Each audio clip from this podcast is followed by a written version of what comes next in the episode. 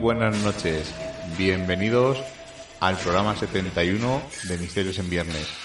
Un viernes más, como es costumbre, en el 30 aniversario de Radio Vallecas. Puntuales, como siempre, a nuestra cita a las 11:30. Como digo, Radio Vallecas, 107.5. Y si estáis un poco más al norte, en Vitoria-Gasteiz, en Radio Siberia, en la 91.8. Y diréis, ¿qué hace Miguel otra vez a los mandos técnicos?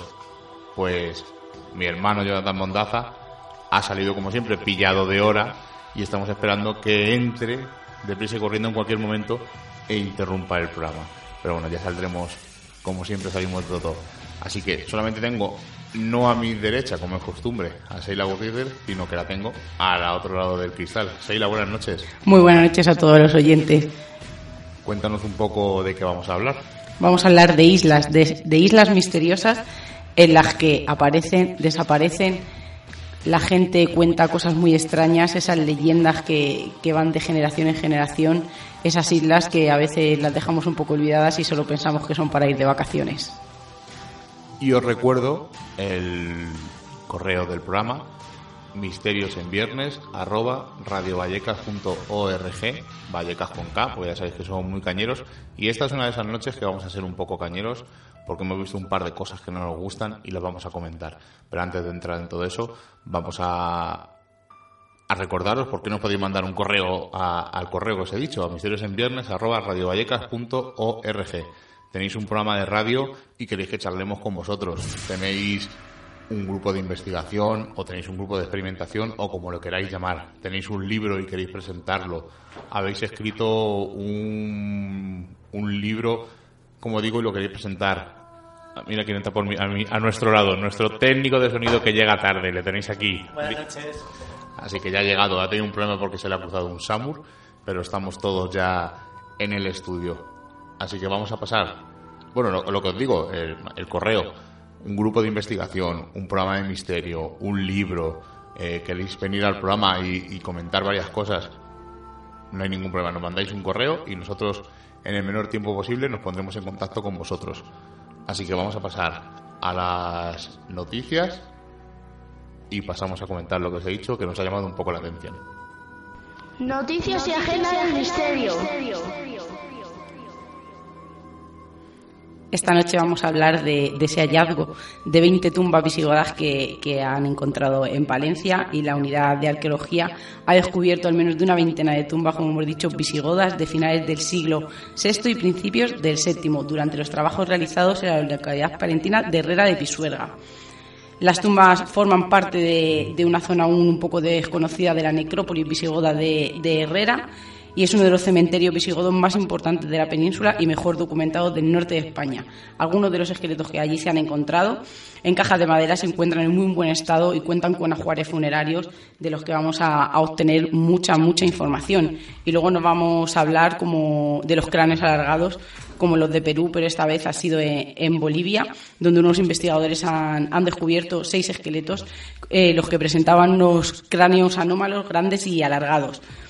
Son muy parecidos, como hemos dicho, a los cráneos alargados de Paracas, de Perú, y dicen que uno de estos esqueletos, de los que más han estudiado, habría muerto entre los 10 y 12 años, más o menos unos 13 puede ser, y también tenía la enorme cabeza y alargada y sobre todo muy deformada.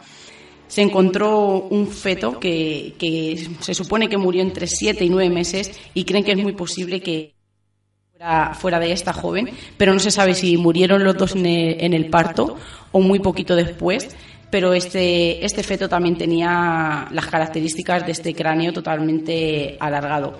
Dicen que podríamos estar viendo una subespecie del ser humano que murieron hace muchísimos y miles de años. Luego en la agenda ya empieza el veranito, nos gusta salir afuera. Así que vamos a empezar mañana, que tenemos ya una alerta OVNI de OVNI Spain. Empieza a las 10 de la noche en el Berrueco y se puede estar en contacto con ellos a través de Cero, que es su canal, a través de WhatsApp, que lo voy a decir, 685 25 37 38, y también en las redes sociales. Y va a estar conjunta en muchos puntos de España, como por ejemplo en Zamora.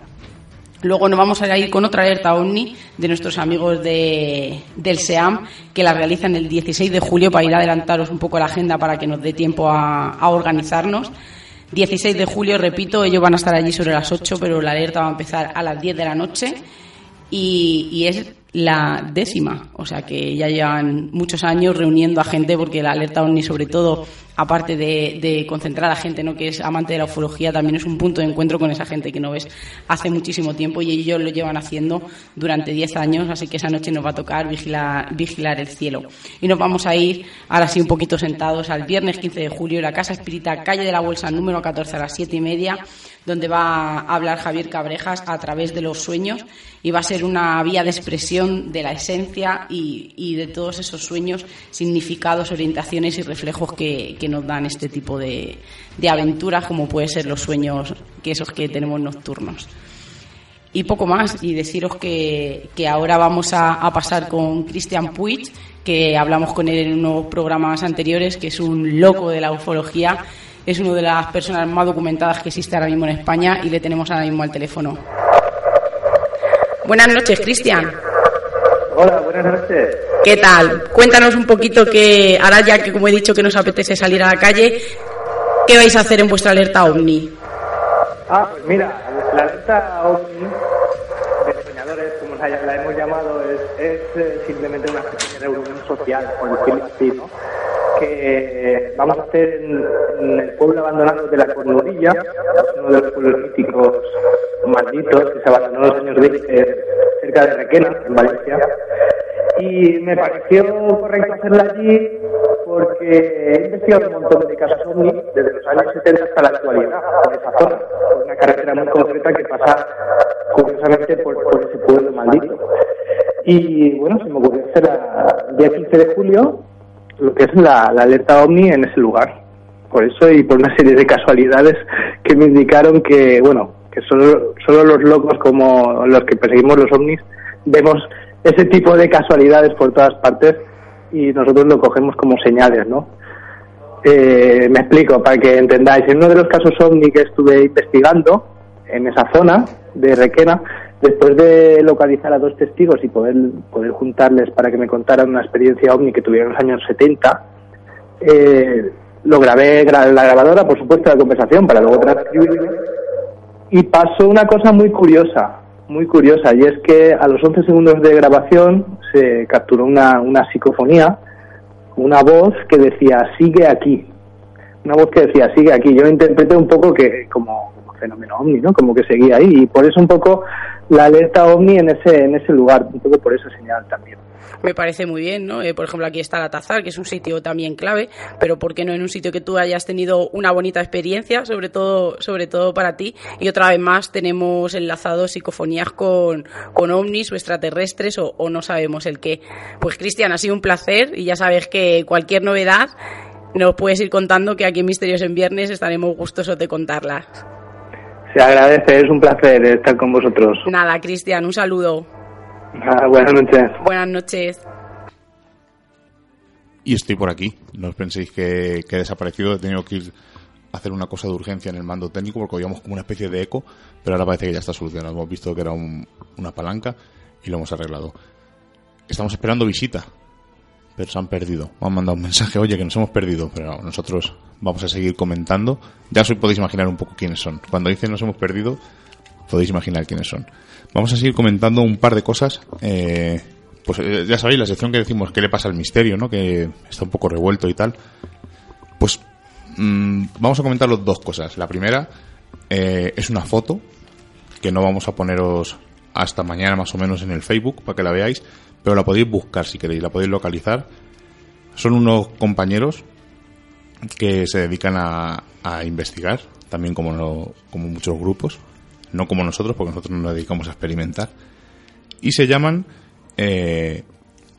Almas Oscuras de Granada. Y os voy a decir por qué vamos a hablar de esta foto. No porque nos haya llamado la atención especialmente, porque es una foto normal y corriente, sino porque nos increparon un poco. Entonces, creo que es de rigor decir lo que nos pasó. Estos señores han colgado una foto que colgaremos en nuestro Facebook mañana o el domingo como a más tardar, pero podéis buscarla en el club de fans de Almas Oscuras Granada. En la foto sale una ventana, bueno, sale un edificio abandonado y en la parte de arriba una ventana, una terraza. Y la foto está pues un poco oscura porque parece que está anocheciendo y tal. Y dicen, en la foto dicen que está que hay una mujer asomada mirando por la ventana. Bueno, realmente por la ventana no se ve nada. Además ponen, fijaros en la ventana, hay alguien de perfil, comenta. Un chico dice, queréis ver cosas donde no las hay. Otro dice, yo no veo nada. El club de fans Almas Ocultas de Granada dice, fíjate bien, dice una chica, puede ser una paleidolia. O sea, hay bastante gente que comenta. Y de repente, pues a mí ya os digo muchas veces que me gusta comentar. Incluso hay un chico que dice, puede ser una dama asomada, un brazo, una cara. Y le digo, oye, yo veo un graffiti, no veo nada más. Se queda el comentario ahí, pero me mandan un mensaje por privado y me dice que cómo yo estoy tan seguro de que es un graffiti. Y le digo, yo voy a decir textualmente porque lo tengo en la mano. Le digo, mira, son muchos años haciendo exploraciones y la vista a veces juega malas pasadas. Digo, ¿la habéis pasado a negativo antes de afirmar lo que veis? Esa supuesta mujer. Digo, además, siempre que se obtiene una foto paranormal, lo idóneo es volver al lugar, lo que hemos dicho mil veces, y realizar la foto en las mismas condiciones que se obtuvieron. Le digo, antes de emitir un juicio, pues debéis realizar varios análisis y pues, lo normal que comento siempre que comento una foto. Y me contestan al rato, amigo, eso hicimos, que te quede claro. En un tono un poco, a mí me dio la impresión de que era un tono un poco agresivo. Además, ellos pusieron en su página que el que no crea en el misterio, que se dedica a ver dibujos animados. Entonces, pues me sentó un poco mal y yo lo único que hice pues fue analizársela. No soy experto, por supuesto, pero simplemente con ponérselo en sepia, o sea, no tuve ni que molestarme en ponerlo en negativo. Se ve claramente que es un graffiti. De hecho, le colgué la foto en su muro de Facebook y ni se dignaron a contestar. Sí, yo soy una persona que visualizo todo este tipo de fotos, de fantasmas, de posibles fantasmas o de posibles parafonías, y casi nunca entro en el trapo, ¿no? En este sálvame que digo yo del misterio. Pero me dolió una cosa que dijo, que si no amábamos el misterio, que no fuéramos a ver dibujos. Y yo le contesté, porque ya me tocó, que claro que amo el misterio, para mí es un modo de vida. Aparte de mi vida normal, creo que esto es una forma de vivir y de elegir tu vida. Y que claro que veo dibujos, y le podría nombrar una larga lista de dibujos animados que he visto, y por eso no quiere decir que me guste menos el misterio. Le dije que lo que tenía que hacer es un poquito respetar, tener un poco más de educación, no soltar esos tonos de amigo, casi entre comillas y exclamaciones, y que si pedía o ponía una foto, se exponía a que alguien le contestara, y que si no le gustaba el comentario, lo menos que podía hacer era respetarlo, y creo que debe de ser así.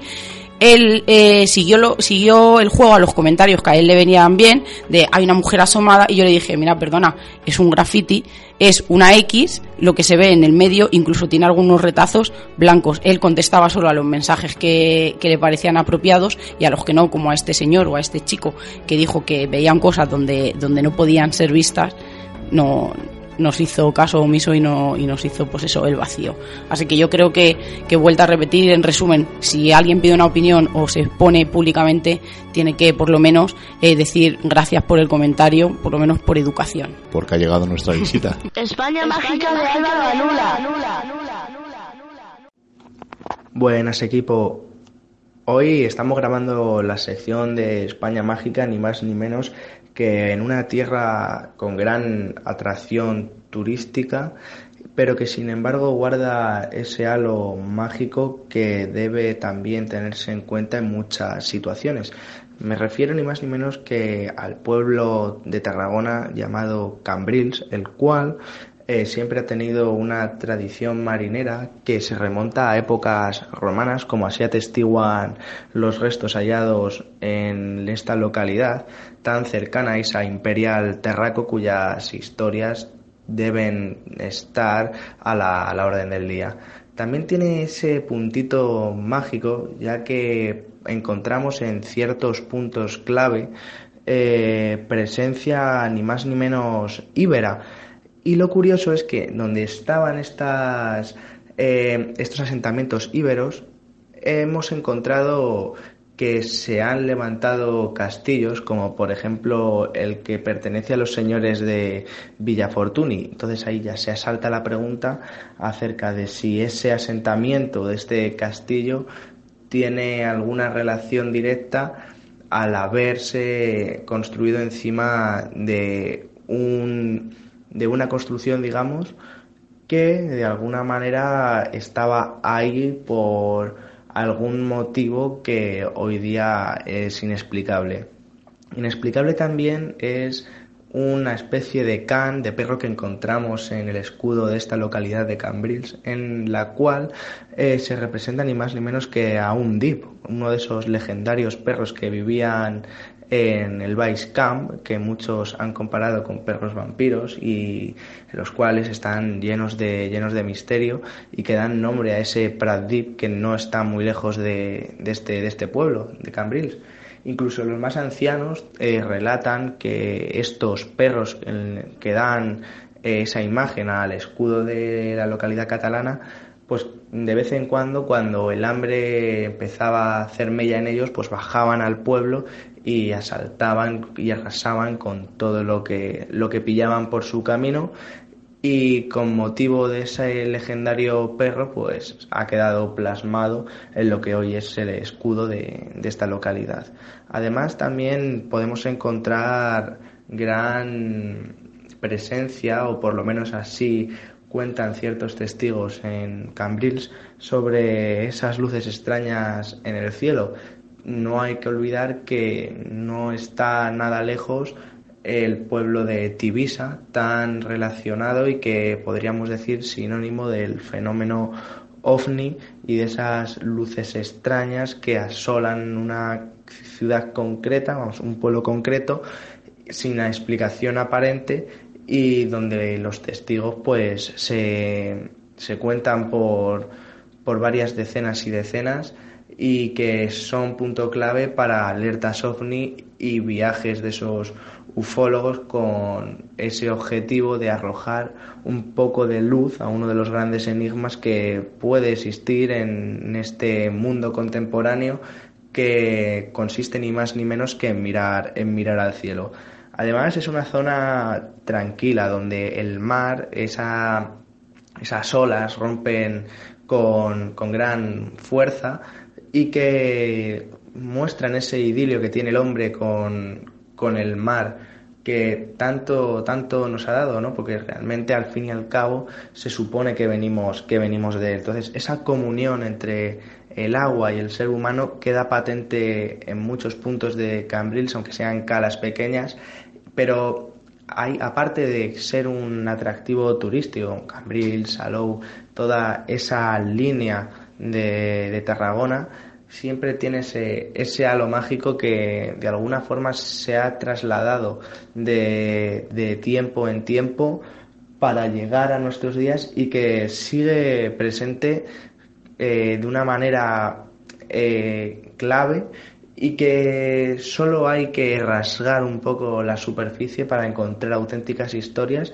que al fin y al cabo son maravillosas y que pertenecen a esa España mágica que tanto nos gusta, que tanto amamos, y que por mucho que intenten darnos palos y hacer mella en ella, no va a cambiar y va a seguir ahí, esperando a cualquier persona, cualquier curioso que quiera adentrarse en ella. Y como bien digo siempre, la España mágica dará ese empujoncito que es importante y fundamental para aquellos curiosos que quieran adentrarse y buscar el secreto que ellos quieren. Háganme caso, la España mágica lo agradecerá. Y ya tengo la visita aquí a mi lado izquierdo, es un clásico de Misterios en Viernes, es un amigo, Juan Antonio, buenas noches. Buenas noches. Y nos acompaña Rocío también, buenas noches. Buenas noches. ¿Habéis estado por Sevilla? Sí. ¿Qué tal por allí? ¿Habéis ido a la Casa de la Loca? Estuvimos en la Casa de la Loca, estuvimos en un sitio aún mejor. Dinos, sorpréndenos. El Sanatorio de los Muertos le llaman allí. ¿Miraflores? ¿Ese de Miraflores? No. Es uno que fue una antigua base americana. La de San Pablo. Y luego lo utilizaron como hospital también preventorio y varias cosas. ¿Y con quién estuvisteis? Estuvimos con el grupo GPS y con nuestras compañeras de Objetivo Paranormal, a las que le mandamos un saludo, y dentro de mes y medio estamos por Sevilla, así que seguro que buscaremos un ratillo para veros. Jessica, hacernos un hueco. Por lo menos para ir a la Casa de la Loca o a la base de San Pablo, donde ellas quieran. Bueno, pues estábamos comentando el tema que hay en Facebook de vídeos y fotos y tal. Y ahora vamos a poner un vídeo. Vamos a poner un audio para que lo oiga todo el mundo. Y vamos a hablar de un tema que me han dicho mucha gente, no lo hagas y tal. Estamos en Radio Vallecas. Y yo creo que hay que hacerlo, porque estamos en Radio Vallecas y hay que decir las cosas como son y contar cuando hay una mentira y cuando alguien hace algo que no está bien, yo creo que lo que debemos hacer es contarlo. Es un grupo muy famoso, por lo visto. Teníamos oídas de ellos, pero tampoco en Madrid no son un grupo muy conocido. Pero bueno, tenían un programa de televisión en Canal Sur y se llaman Buscadores de Almas, si no recuerdo mal. Incluso el grupo se llama Jeep o Gip o no sé. Bueno, aparte que tienen otra cosa en Belmez, que ya hablaremos próximamente sobre la escala de Belmez, porque vamos a hacer un especial de la escala de Belmez. Pero vamos a comentar sobre este vídeo que nos ha llamado la atención. No les suelo seguir normalmente, pero hay vídeos. Me gusta porque van a algunos sitios que son muy chulos.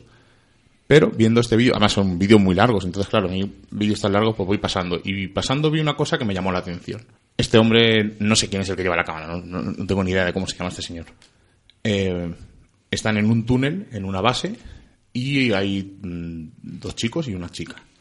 Y están con una Spirit Boss, y están haciendo una sesión de Spirit Boss. Y están con misión nocturna y se ven a los chicos por allí pululando. Los chicos estos no son del grupo, sino que son como gente que han invitado para ver cómo realizan ellos una investigación, que me parece súper correcto y me parece genial que gente que no entiende este mundo se acerque a esto. Bueno, pues vamos a escuchar el primer audio del extracto y ahora os lo comento y os explico todo lo que hay alrededor.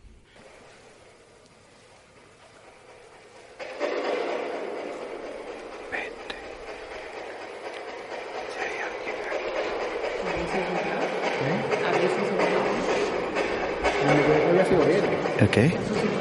No. No ha hecho nada.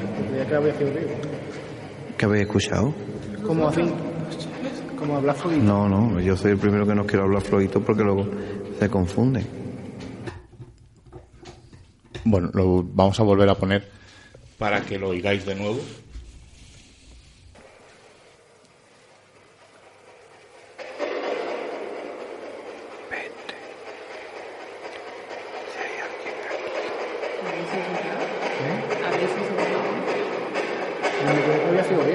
¿Qué? No. ¿No ha hecho nada? ¿Qué habéis escuchado? ¿Cómo así? ¿Cómo hablar flojito? No, yo soy el primero que no quiero hablar flojito porque luego se confunde. Bueno, pues me llamó la atención, ¿no?, que se oyera una voz tan clara cuando ellos estaban haciendo la sesión de espíritus. Y de hecho, uno de los chicos dice, no, si el que ha susurrado ha sido él. Y él dice, no, yo no he susurrado, yo no he dicho nada y tal. Bueno, pues digo, puede ser que sea una voz muy clara lo que se oye. Y digo, bueno, pues voy a analizar el audio, voy a escucharlo y vamos a intentar amplificar la voz y quitar el ruido de la Spirit Box, que es bastante difícil porque se come todo el ruido de la Spirit Box se come todo. Pero bueno, analizando un poco y limpiando, hemos obtenido esto que veis ahora.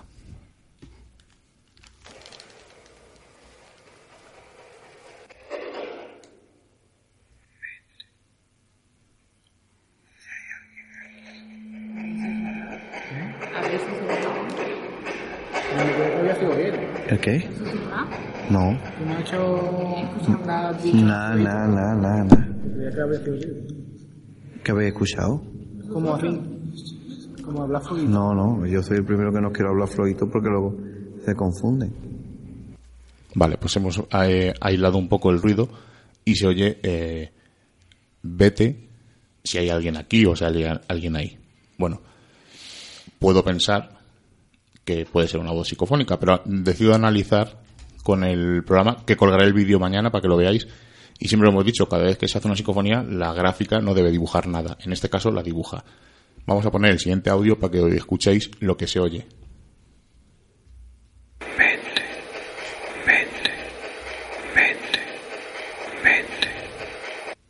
Esto es el primer cacho que dice este señor, que dice vete. Dice, vete. Además, por otra vez, Johnny, para que se oiga bien.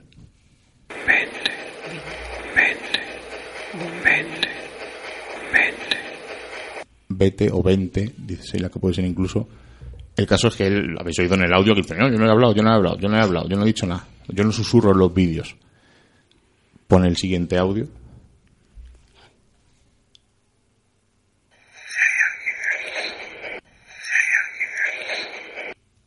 Bueno, pues soy un poquito peor, pero si hay alguien aquí.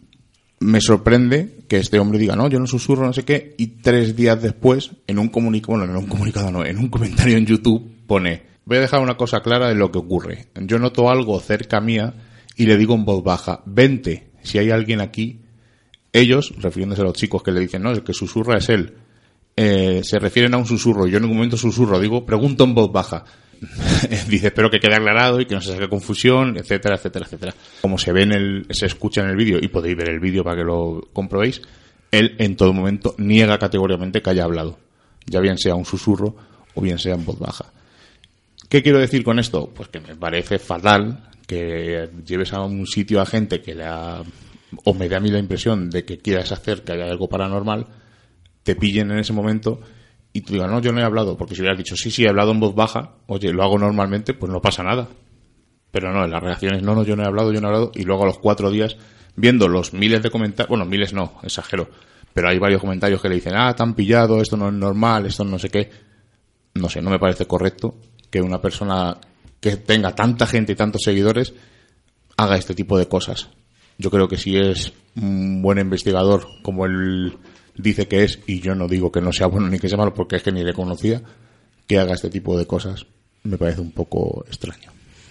Es que hay que tener jeta para hacer eso, y cuando se ha visto acorralado, porque incluso muchos de sus seguidores fieles le dijeron que se había colado, que les parecía mentira que hubiera hecho eso, porque, joder, qué alegría que hablan hasta los espíritus en andaluz, para empezar.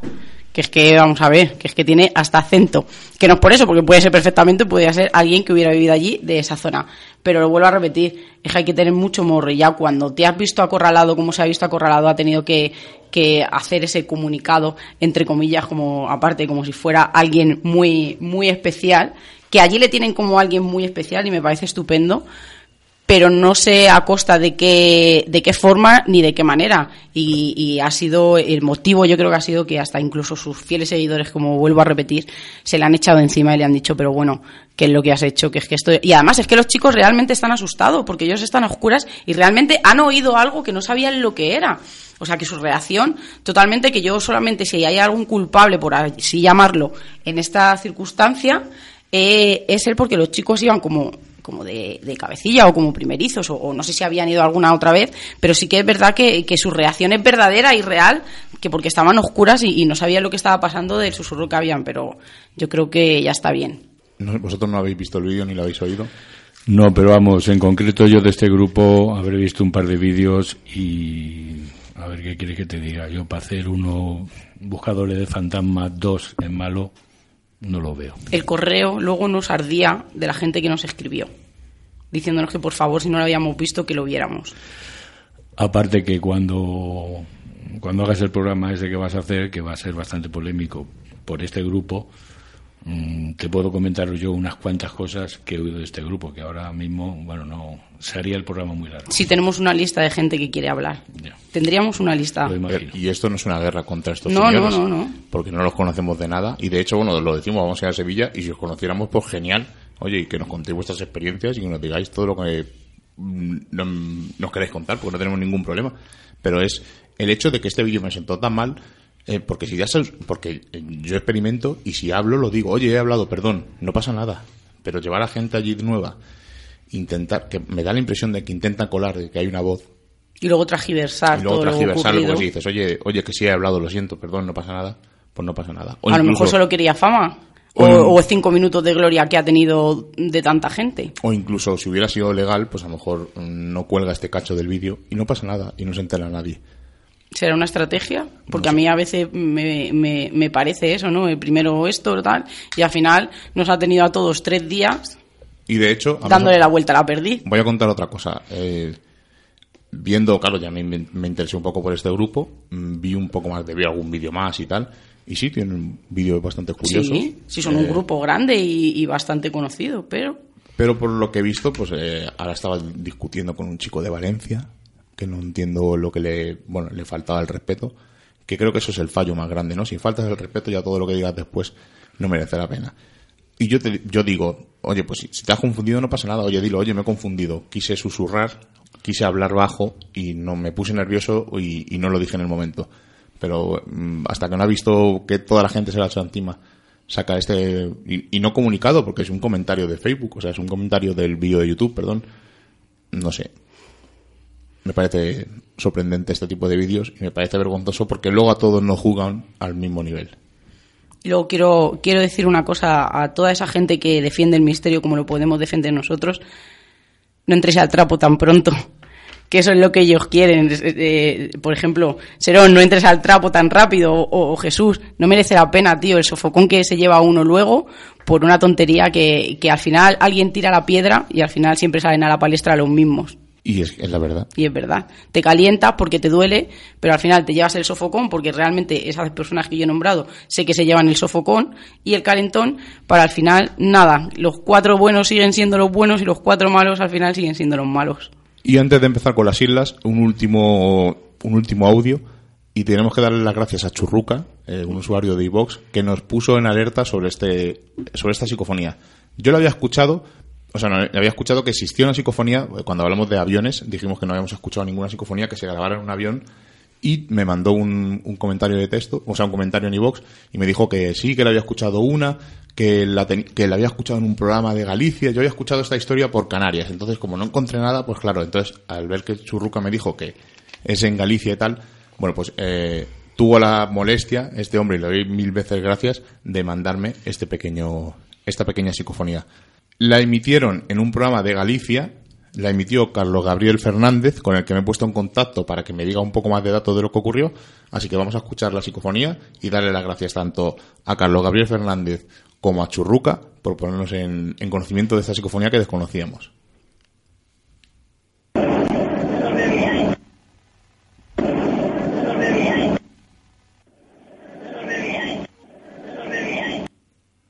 Ellos dicen que entienden no me miréis. Jo, yo entiendo, yo dormí bien ahí, bueno, pero bueno, la I se oye claramente, yo creo. Yo entiendo, hay alguien ahí. Puede ser. Yo voy a contar cómo se grabó. Esto me lo ha facilitado, vuelvo a repetir, Carlos Gabriel Fernández. El caso ocurrió el 20 de julio del 2007 en un avión que despegó desde el Cairo sobre las 9 de la noche. El testigo dice que vio unas luces que cambiaban de forma y que intentó grabar con él, no grabar un audio, sino grabar un vídeo con el móvil para demostrar que estaba viendo algo extraño. Dice que apenas empezó a grabar, se le apagó el móvil, como si le hubiese chupado la batería. Cuando él llegó a su casa y encendió el móvil, vio que el pequeño trozo de grabación solo se escuchaba no me miréis o no me mires o no me miréis. Él no lo tiene muy, muy claro. Yo entiendo no me miréis. Dice que este objeto les acompañó hasta casi Barcelona.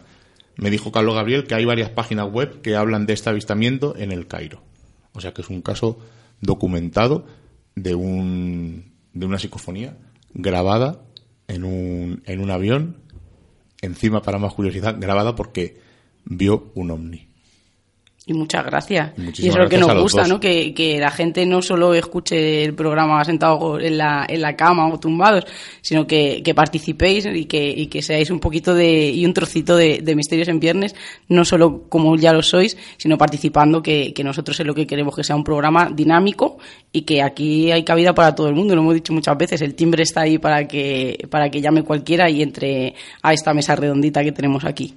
Exacto, y ahora ya sí que ya pasamos a hablar de las islas. Bueno, espera, dinos. No, solo quería decir que no es la primera vez que se relaciona la psicofonía con los ovnis. Yo he escuchado algunos casos más. Sí, yo he escuchado casos, pero no había escuchado nunca ninguna psicofonía. Cristian nos ha contado que no lo habías escuchado, que donde van a hacer la alerta, ellos allí fue a hablar con unos testigos de los años 70 y obtuvieron una psicofonía y ahí ha habido un avistamiento y la psicofonía tenía que ver con aquel... Sí, Pues sí, vamos a pasar a la isla de Hashima, en Japón. Toda la hemos visto, nos encanta esa foto de todos esos edificios y todos esos vídeos. Está desierta, la llaman la isla acorazada y está totalmente cubierta con edificios. Y hasta 1974 Esta isla tuvo lugar una operación de extracción de carbón y los trabajadores y sus familias vivían allí en esos enormes edificios y luego fue abandonada tras 3 décadas de trabajo. Fue reabierta en 2009 para los turistas y ha sido escenario de miles de películas, pero yo creo que a todos los que amamos este mundo y los sitios abandonados, esta isla sería unas vacaciones perfectas.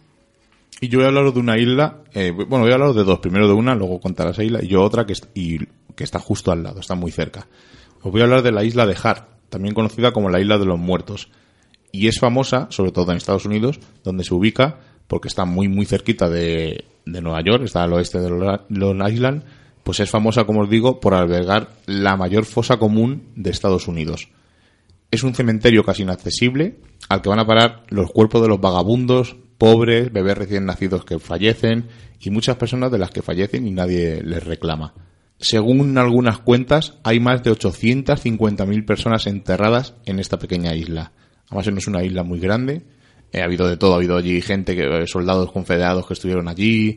Ha habido varias... Sirvió como estación de cuarentena para la fiebre amarilla, que azotó Nueva York y Estados Unidos sobre el año 1870, o sea que ha sido un sitio muy muy curioso y además la he elegido porque es uno de los lugares donde mi detective favorito, el detective Aloysius Pendergast, en una de sus novelas acaba una de sus tramas que casi es de las mejores novelas de Pendergast y acaba en esta isla llena de cadáveres y es totalmente recomendable. Sí, la otra isla... ¿Curiosa? Sí, es una también de mis preferidas, la isla de las muñecas también, que es muy muy visual y muy brutal, ¿no? Cuando ves todas esas muñecas que ha pasado mucho tiempo y están ya casi destrozadas, y se trata de una isla artificial escondida entre una enorme red de canales cerca de la Ciudad de México, y es conocida como tiene muchos canales, muchas islas artificiales que son conocidas como chinampas y que fueron utilizadas originariamente para la agricultura. Esta isla estaba habitada por un único hombre llamado Julián Santana. Él era muy famoso por las verduras que cultivaba, pero dice que la isla fue un sitio muy trágico donde murieron 3 niñas y él, como en homenaje, colgó esas 3 muñecas. La gente, cuando iba a comprarle los locales de las otras islitas, iban a comprarle las verduras, lo que hacían en vez de darle dinero, le daban muñecas y él fue colocando todas esas muñecas y así se hizo famosa esta isla. Pero lo más extraño es que en 2001 fue encontrado muerto en el mismo sitio donde encontraron aquellas 3 niñas. Curioso. Yo creo que algunos, si piensan islas, es muy fácil que piensen en la de Japón o en esta, no por excelencia, que casi parecen muñecos diabólicos, ¿no? Podía ser casi un muñecos extraños, como hemos hablado en otras ocasiones. Pues yo voy a hablar de otra isla que está muy cerquita, también está en Nueva York, está muy cerca del Bronx, en el East River, y es una pequeña isla que se llama la isla de North Brother. Está totalmente deshabitada y es inaccesible para el público porque está protegida por la fauna que hay allí.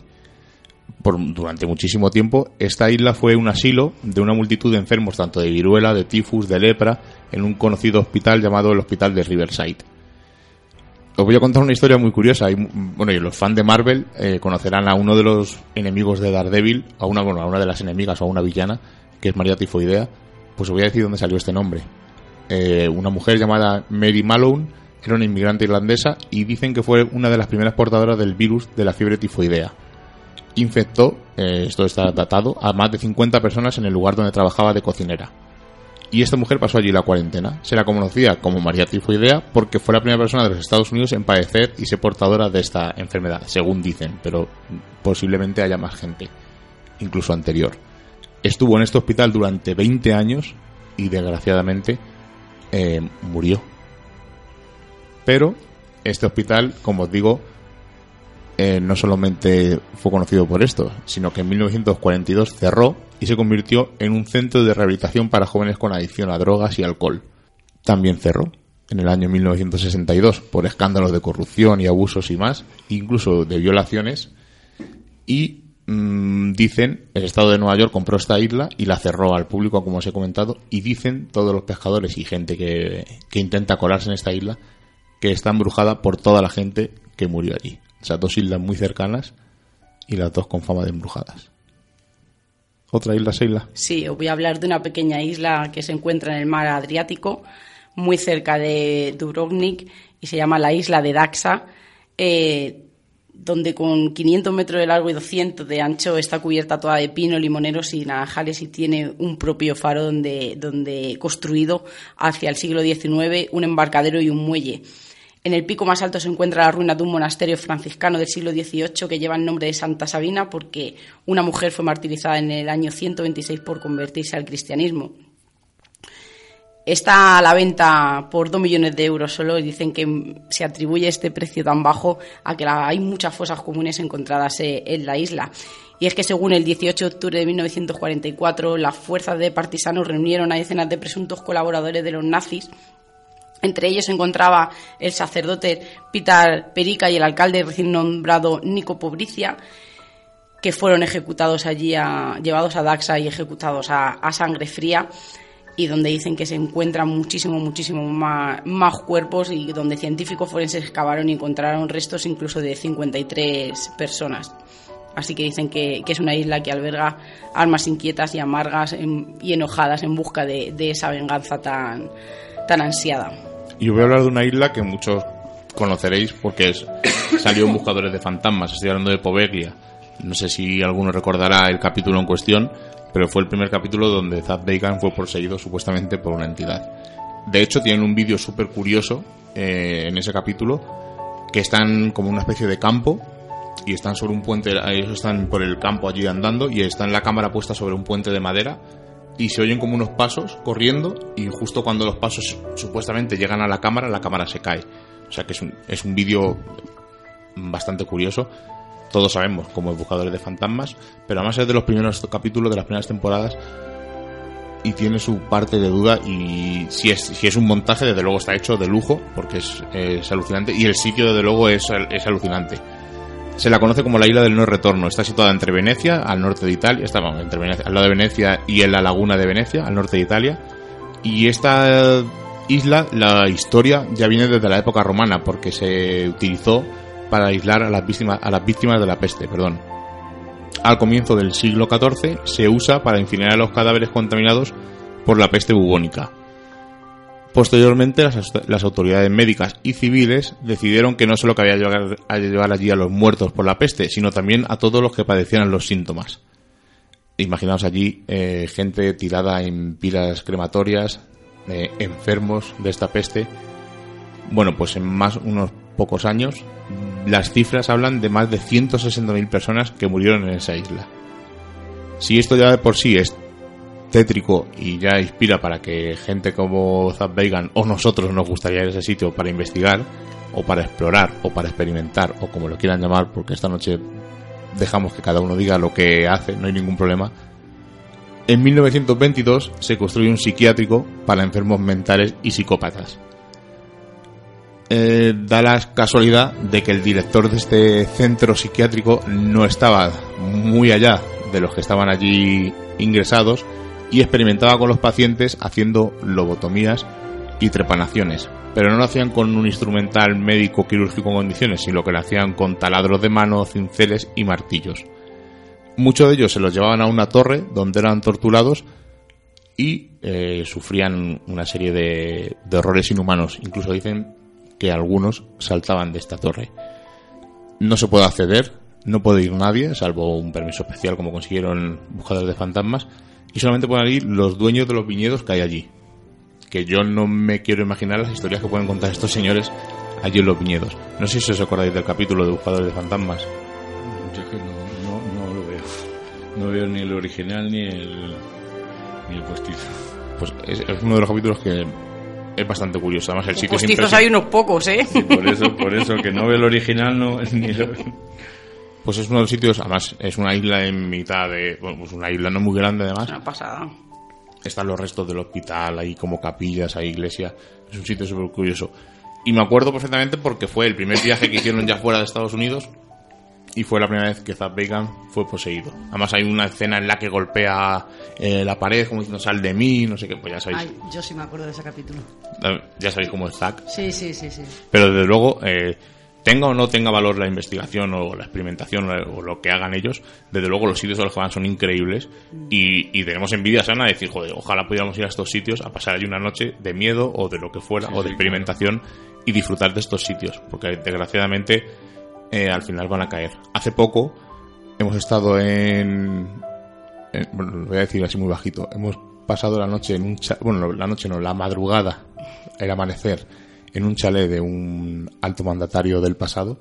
Y la pena es que ese sitio está a punto de caerse, está apuntalado por dentro. O sea, es tan triste y está empezando a ser vandalizado, es una pena. Ahí tiene un montón de detalles, tiene mármoles, tiene una biblioteca increíble. Los techos. Hemos grabado un vídeo que vamos a publicar próximamente en YouTube de lo que mucha gente dice que si en el garaje existe o no existe, pues Johnny lo va a contar en el vídeo y os adelantamos que sí existe. Y es un sitio que, fuera lo que fuera este señor, es historia y yo creo que se debería conservar.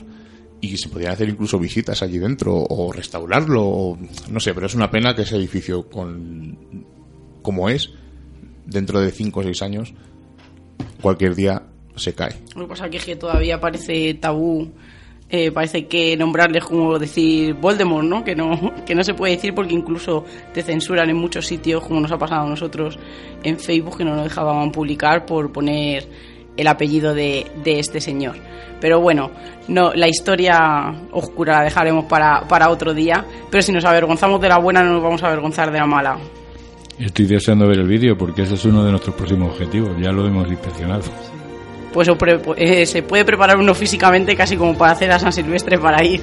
Sí. Y ahora vamos a hablar de otra isla, vamos a hablar de la isla de Clipperton, que está deshabitada, que está en la costa suroeste de México y solo está cubierta por coral y unos pequeños cangrejos y unas palmeras porque no tiene nada de vegetación. Pero es un sitio con mucha historia casi para hacer una peli y un gigante libro, porque en 1858 hasta 1917...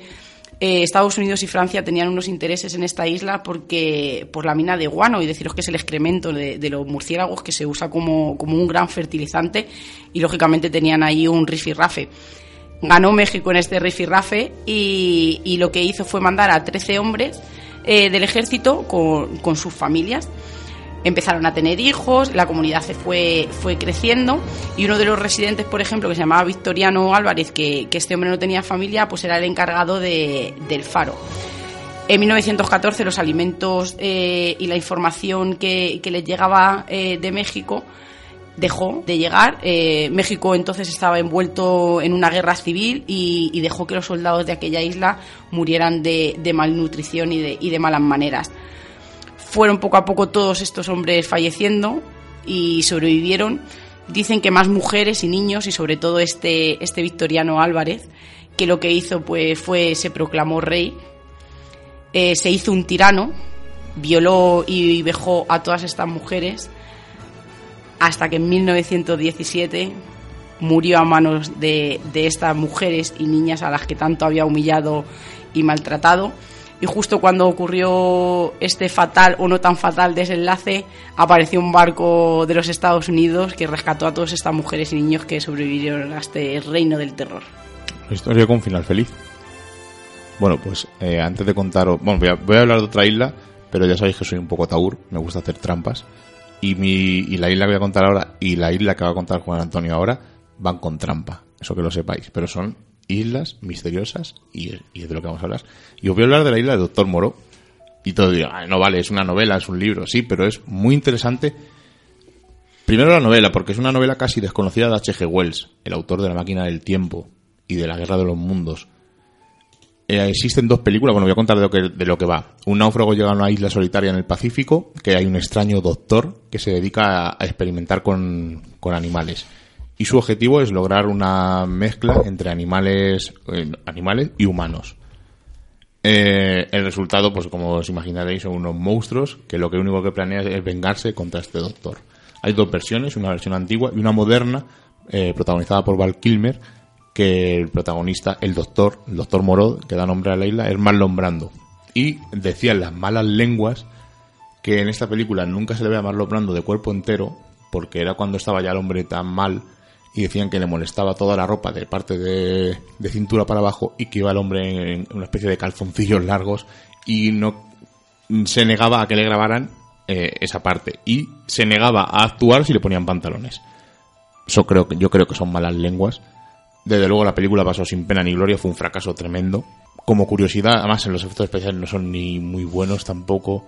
Pero vamos, si podéis ver la primera, que es más recomendable, es un poco más antigua, y la segunda, si queréis verla como de curiosidad o un día de estos, vamos a ver una película mala para reírnos, pues podéis pasar un rato agradable. Pero porque está orientada así, pero no sería una idea muy descabellada que en una isla, como has contado antes, están haciendo trepanaciones con taladros, están haciendo un American Horror ahí a lo bestia, y podría ser perfectamente experimentos nazis que hicieron con genética. O sea que podríamos sacar una isla que de verdad hubiera pasado o ocurrido aquellos hechos no tan decorados. Otra isla con trampa, Juan Antonio. ¿De qué isla vamos a hablar? Pues yo voy a hablar de la isla de Pedrosa, que es la única que yo conozco. Y el que no lo sepa, la isla Pedrosa no existe como tal, sino que es un sanatorio que hay allí. Sí, bueno, vamos a ver. Es una pequeña isla. La isla es conocida como la isla de la Astilla. Ahí lo que pasa es que Pedrosa, la isla de Pedrosa se conoce por el sanatorio que hay allí, que es un sanatorio que se hizo como lazareto para alojar a los tripulantes de buques afectados por las enfermedades tropicales de 1834. ¿Habéis estado allí físicamente? Sí. Y para la gente que sepa un poco de misterio y lo que no, le vamos a refrescar que hace cosa de un año así fue noticia porque hubo un grupo de 200 personas allí haciendo una especie de fiesta de investigación y tuvo que intervenir la policía. Sí. Pero cuéntanos tu experiencia allí. Hombre, yo mi experiencia me metí solo, porque es un sitio que ahora mismo es un recinto cerrado, a las 10 de la noche cierran. Entonces, claro, venía mi mujer conmigo, mi mujer se quedó vigilando y me metí yo solo. No, te dejaron entrar. A ti solo, se dice. Bueno, sí, me dejaron entrar. No había nadie y yo me colé. Y hombre, es bastante agobiante. Quizás también yo podía ir un poco sugestionado porque claro, antes de entrar había visto una investigación, que es la investigación de Ana Lauda, la escritora Ana Lauda. Coméntala y ahora ya cuentas tus experiencias allí. Pues Ana Lauda es la que creó el grupo ICOA. Y entonces allí tuvieron varias experiencias. Todo empezó cuando la fotógrafa del grupo, que es sensitiva, se acercó a la isla para hacer unas fotos. Entonces le contó al grupo que había tenido unas sensaciones muy extrañas. Entonces el grupo fue, y iban a ir en principio una noche y estuvieron 2 noches. La primera noche encontraron los pabellones abandonados, o sea, lo lógico, y vieron algunas sombras y tal. Pero la segunda noche es cuando tuvieron la experiencia, según cuentan, ¿entiendes? Uno del grupo hicieron una ouija. Primero hicieron una ouija que no funcionó y uno del grupo puso una canción de los Police. Lo que pasa que era una canción que estaba en un coro de niños. Y cuentan que empezaron a escuchar un estruendo por la escalera y que llegaron a ver un grupo de niños fantasmas con ropas de otro tiempo. Salieron fumando de allí. Entonces yo fui a esa escalera, yo me centré, llevaba algún aparato, no mucho, iba también presionado un poco porque era anocheciendo, estaban a punto de cerrar y las sensaciones fueron agobiantes. No obtuve ninguna psicofonía, no obtuve nada, pero el lugar merece la pena. No ya el sanatorio, porque lo tiene también un teatro, tiene varias cosas. Pero yo creo que lo que es especial es la isla completa. Yo hice un recorrido a la isla y en la isla tienes unas sensaciones bastante curiosas en general, más que en el sanatorio incluso. Además, es lo que tú has dicho, ¿no? Que entraste solo y la gente nosotros decimos, bueno, fuimos 3 y 4 y entramos y tal. Y cuando nosotros cuando vamos los 4 los exploradores o vamos el grupo completo, vamos arropados, pero cuando nos falta uno de nosotros, somos 3, pero aún así parece que te falta algo, pues ya la sensación de entrar uno solo es más agobiante. Agobiante primero por si te pasa algo físico, de que se cae algo y estás tú solo. Agobiante, bueno, aparte de que tenías afuera a tu mujer esperándote. Y agobiante y sugestión porque entras tú solo y es una historia, un sitio de fantasmas, es un sitio donde supuestamente se han aparecido estos niños que tú comentas, ha habido psicofonías, hay más historias, entonces uno entra sugestionado, evidentemente, y porque entra solo, que es lo que decimos, que hay que echarle valor para entrar solo a estos sitios. Hombre, la verdad es que la escalera impresiona y el entrar, claro, que es un sitio oscuro, te están los ascensores todavía las puertas, está bastante entero. Luego también hay una parte que está cerrada porque actualmente, no sé si ahora sigue, en aquel entonces había también un centro de rehabilitación de drogodependientes, lo que es toda una parte del hospital. Y bueno, yo las sensaciones fue buenas, lo que pasa es que claro, para ir con el grupo y poder estar una noche, que es complicado porque tienes que pedir permiso. Además, creo recordar que Misterio Norte también estuvo allí alguna noche. Sí, el grupo Errantia también tiene un vídeo en YouTube de ese sitio. Sí, sé que estuvo Abel y Juanín, creo que se llama el otro compañero. Que por cierto, les mando un saludo porque el otro día estuve hablando con Juanín por Facebook. Y es un sitio, pues eso, de leyenda, un sitio que se puede visitar, vamos, que se puede visitar, que es un sitio que nos gustaría visitar porque es un sitio de peregrinación del misterio, como yo siempre digo. Se puede visitar, pero si no te ven. Y es un sitio peligroso porque además está bastante deteriorado y se puede caer, por lo que he visto yo en algún vídeo y en alguna foto. No, por dentro está bastante entero, ¿eh? Sí. Por dentro está bastante entero. Por fuera las paredes y eso están bastante hecha polvo, sí, por lo que yo he visto. Luego lo tienen rodeado de una valla. Sí, eso sí lo he visto también. Pero vamos, es un lugar interesante. Si pudiera, se puede hacer una buena noche de investigación allí. Sheila, cuéntanos otra isla, anda. Una de esas paradisíacas. Una de verdad, una isla de verdad. Y una de esas paradisíacas que son una maravilla hasta que ocurre algo inesperado y con desgracias. Y vamos a hablar de la isla de George, que hasta 1876, pues como os he dicho, era un sitio idílico, un refugio para los pescadores y veraneantes, hasta que llegó la tragedia donde la goleta Morsa fue enviada por una tormenta hacia las rocas, en la que el capitán ordenó a sus hombres que por favor se fueran al bote salvavidas y que intentaran salvarse porque él pensaba que iban a ir a un lugar seguro de la costa. Pero por desgracia, todo menos uno de los miembros de la tripulación se ahogaron, al parecer, después de que este barco golpeara con una roca y se hundiera. Esta fue la historia, por lo menos, que contó este único sobreviviente a algunos pescadores de cuando lo rescataron.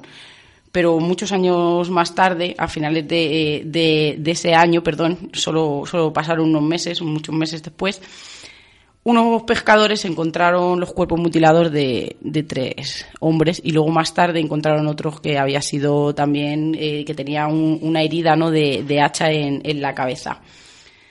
¿Cuáles son las hipótesis? También encontraron unas tiendas de campaña hechas con las velas de los barcos. ¿Qué pasó? Todo el mundo había creído, lógicamente, a este sobreviviente que estaba en estado de shock y que había contado aquella historia, pero que nunca más le habían vuelto a ver. Y lo curioso es que se encontraron la foto de unos papeles y una fotografía de una mujer desconocida.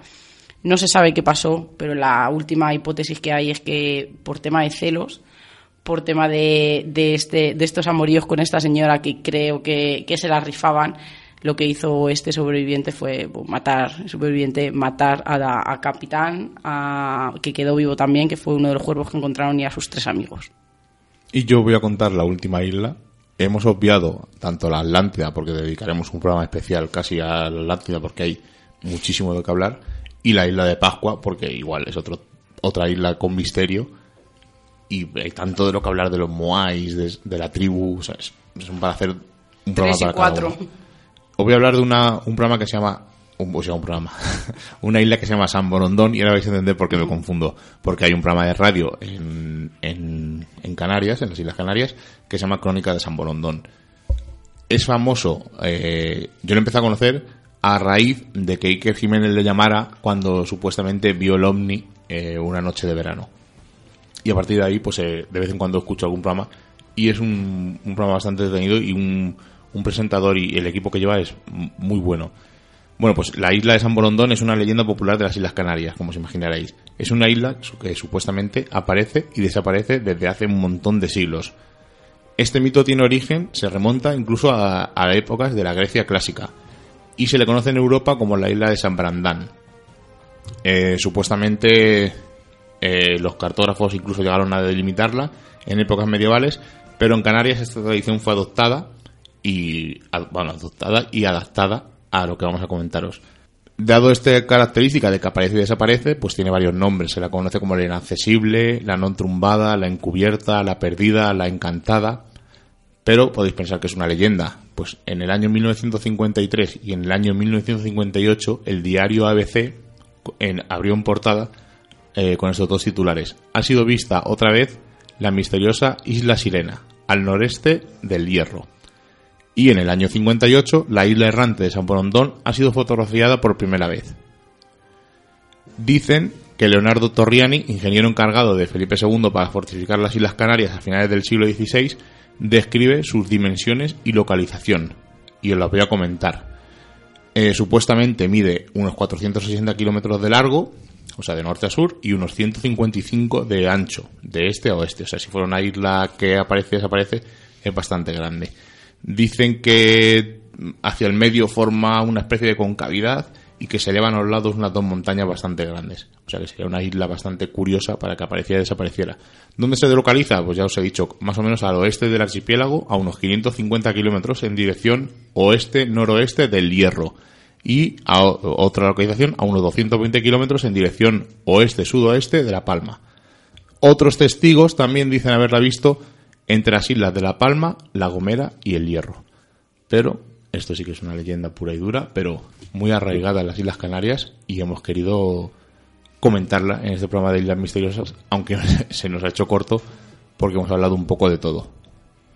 Una cosa que os vamos a comentar por encima para que os vayáis tachando en vuestra agenda, el día 3 y 4 de septiembre vamos a hacer una cosa muy grande en colaboración con nuestros compañeros de la revista online El Mundo Sobrenatural. Y hasta aquí, como diría Mayra Gómez-Ken, hasta aquí puedo leer. Y los talluditos sabéis de lo que hablo. Sheila, la semana que viene vamos a hacer una tertulia maldita. Y sí, no decimos más. No vamos a decir más tampoco, hasta aquí podemos leer. Y deciros que a lo anterior propuesto estáis todos totalmente invitados y nos haría muchísima ilusión que fuerais a vernos y que compartierais eso que vamos a hacer un poquito y hacer esta familia un poquito más grande. Y no digas nada más. Que ya no más, ya no más. En semanas posteriores iremos comentando nuevos datos, os iremos diciendo quiénes van a venir ya confirmado con nosotros. Os podéis hacer un poco una idea de lo que vamos a hacer. Y ya hicimos unas primeras y vamos a hacer unas segundas. Así que no decimos más para que la semana que viene comentemos más cosas. Rocío, no has hablado casi nada esta noche, no nos has comentado nada. ¿Has estado en Sevilla tú también o no has podido ir? Sí, estuve yo con ella. Cuéntanos tu impresión de los dos sitios donde estuviste, de la Casa de la Loca sobre todo, que no hemos ido y tenemos ganas de ir. Pues la Casa de la Loca me quedo con las ganas de quedarme más tiempo allí porque nos tuvimos que ir, que había otro grupo de investigación y como habían llegado antes que nosotros y nos fuimos, ¿no? Aunque nos invitaron a quedarnos y tal, ya íbamos a ser muchos y tal, y fuimos pues a... ¿Quiénes eran? ¿Os acordáis? Para mandarles un saludo. No me acuerdo. Estuvo Jessica hablando con ellos, ella los conocía de un grupo de Sevilla, pero nosotros tenían ya colocado todos los aparatos, toda la parafernalia, y de hecho le dijeron que habíamos venido de Toledo expresamente a la casa y le dijeron que sin problemas, que nos quedáramos allí. Pero nosotros ya éramos 6, con los que eran ellos iba a ser una locura, entonces desistimos y fuimos al otro sitio que yo creo que es mejor. Que estuvimos en dos edificios además.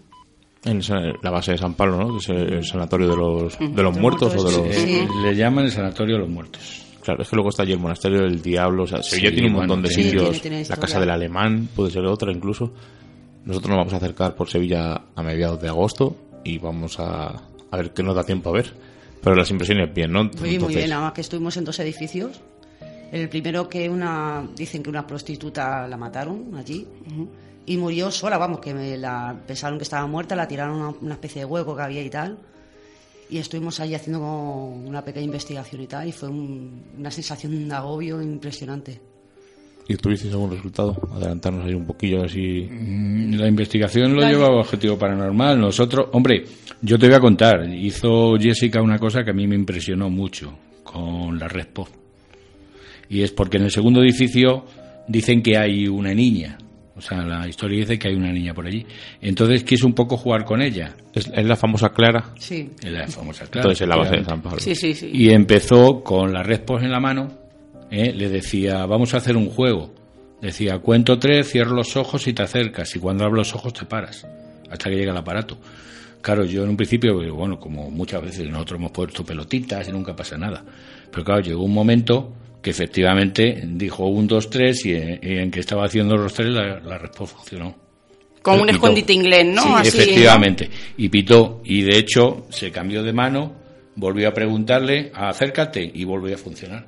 Yo desde luego He visto varios fenómenos y me quedé bastante impresionado. Sí. El REMPOT, para que no lo... Bueno, los seguidores de Buscadores de Fantasmas saben lo que es un aparato circular que tiene una antena y supuestamente si una entidad o lo que sea toca la antena, pita, ¿no? Creo que es... Si se acerca, lo que hace la antena es que crea un campo electromagnético. Es como el METER, lo que pasa... Claro. Efectivamente, es como el METER, el K2, lo que pasa es que esto lo hace alrededor, forma un perímetro y si te acerca al perímetro, según lo que te acerque, es más intensidad.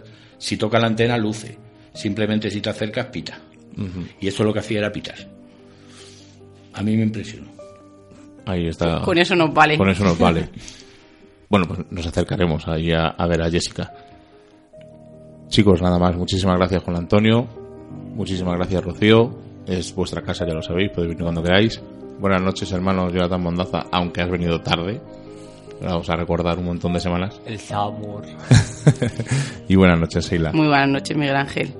Como ya hemos pasado el umbral mágico de la medianoche y nos reclama el misterio, nos ocultamos nuevamente en nuestras guaridas a seguir con nuestra vida mundana. Y la próxima semana nos volveremos a encontrar con nuevos temas del misterio, los cuales no revelaremos en su totalidad, porque recordad, estáis escuchando en Radio Vallecas, en la 107.5, y en Radio Siberia, en Vitoria-Gasteiz, en la 91.8, Misterios en Viernes. Hasta la semana que viene.